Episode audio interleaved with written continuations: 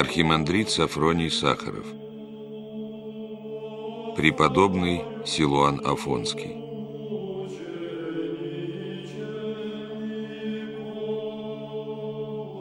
Вступление.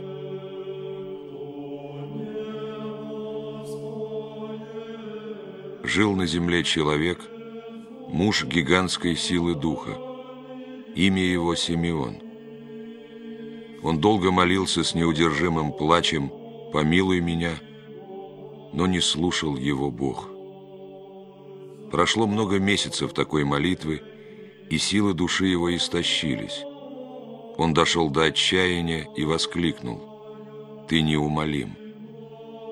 И когда с этими словами в его изнемогшей от отчаяния душе еще что-то надорвалось, он вдруг на мгновение увидел живого Христа – Огонь исполнил сердце его и все тело с такой силой, что если бы видение продлилось еще мгновение, он умер бы. После он уже никогда не мог забыть невыразимо кроткий, беспредельно любящий, радостный, непостижимого мира исполненный взгляд Христа.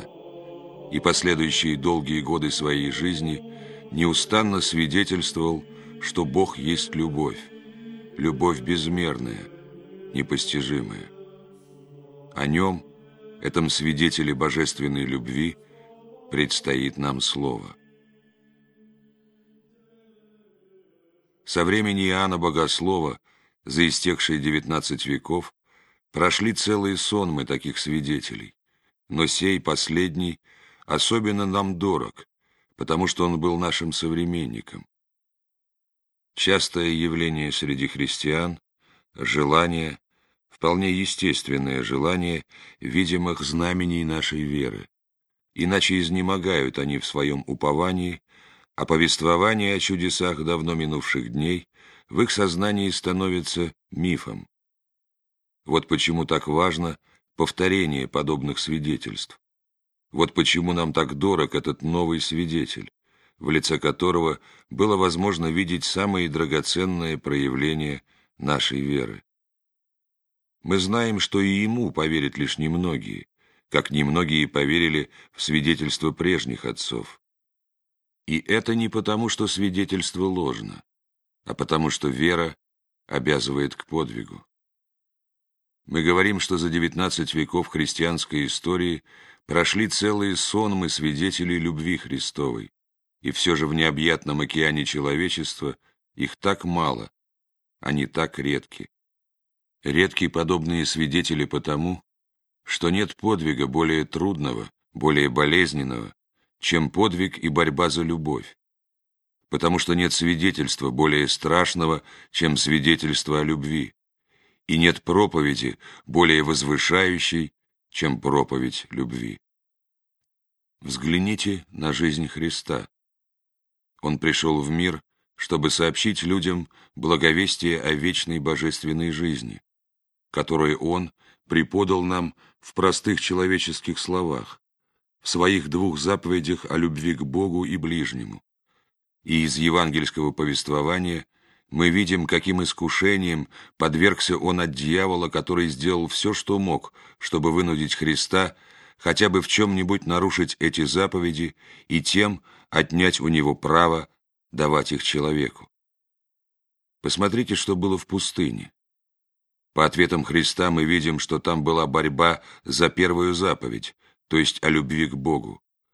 Победителя в этой борьбе, Христа, исшедшего на проповедь, дьявол окружает атмосферой непримиримой убийственной вражды, преследуя его на всех путях, но и тут не достигает своей цели. Последние удары, нанесенные Христу, предательство ученика-апостола, общее отступление и неистовые крики облагодетельствованной толпы «Распни, распни его!». Но и здесь побеждает любовь Христа, о чем и сам он категорически свидетельствует. «Мужайтесь, я победил мир». И еще. «Идет князь мира сего, и во мне не имеет ничего». И так дьявол не смог отнять у него право дать миру новую заповедь. Господь победил, и победа его вечно пребывает, и уже никогда никто и ничто не умолит этой победы. Иисус Христос безмерно возлюбил мир, и эту любовь дано было действенно пережить старцу Силуану, который сам в ответ полюбил Христа и долгие годы провел в чрезвычайном подвиге за то, чтоб никто и ничто не отняло у него этого дара, и под конец жизни он мог бы, подобно великому Павлу, сказать, «Кто отлучит нас от любви Божией? Скорбь или теснота, или гонение, или голод, или нагота, или опасность, или меч?» Я уверен, что ни смерть, ни жизнь, ни ангелы, ни начало, ни силы, ни настоящее, ни будущее, ни высота, ни глубина, ни другая какая тварь не может отлучить нас от любви Божией во Христе Иисусе, Господе нашим. Остановившись на словах апостола Павла, мы поймем, что так говорить он мог, лишь пройдя через все испытания. И всякий, идущий вслед Христу, как показал опыт веков, проходит через множество испытаний. Прошел через них и старец Силуан.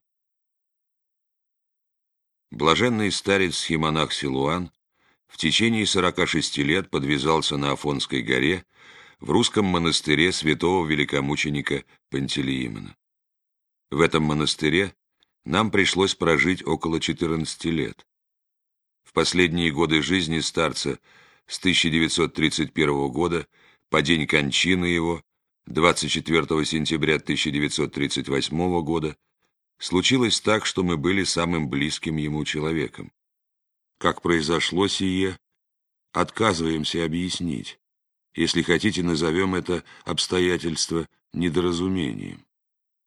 О нашем отношении к старцу знали некоторые из его почитателей, и их настойчивые просьбы вынудили нас написать его житие.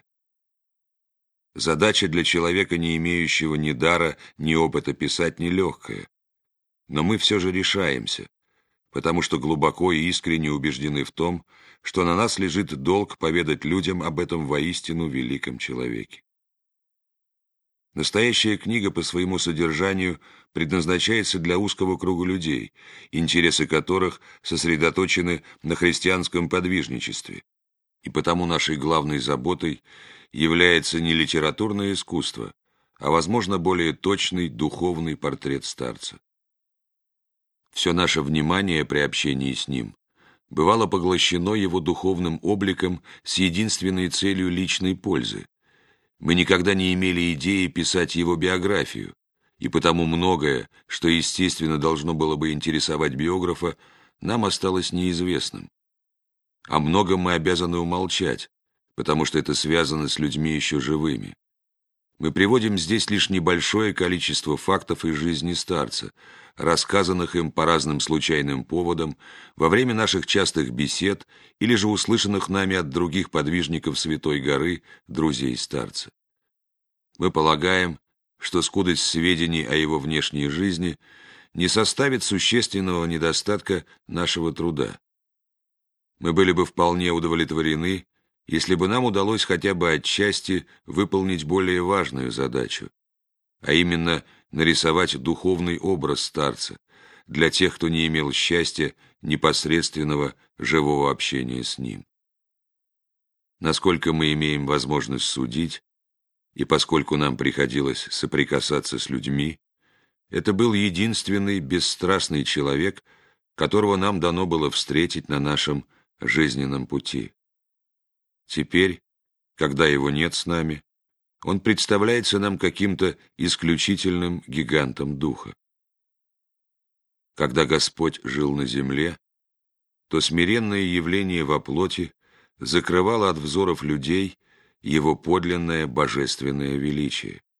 И лишь по вознесении Господнем и по сошествии Святого Духа открылось умному взору учеников и апостолов божество Христа.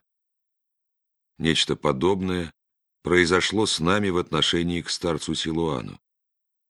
При жизни он был так прост и доступен, что при всем благоговении к нему, при всем сознании высокой святости этого мужа, мы все же не могли в полноте ощутить его величие. И лишь теперь, когда в течение целого ряда лет мы не встречаем на своем пути ничего равного, мы с опозданием начинаем понимать подлинное величие того, кого по непостижимому промыслу Божию нам довелось так близко знать.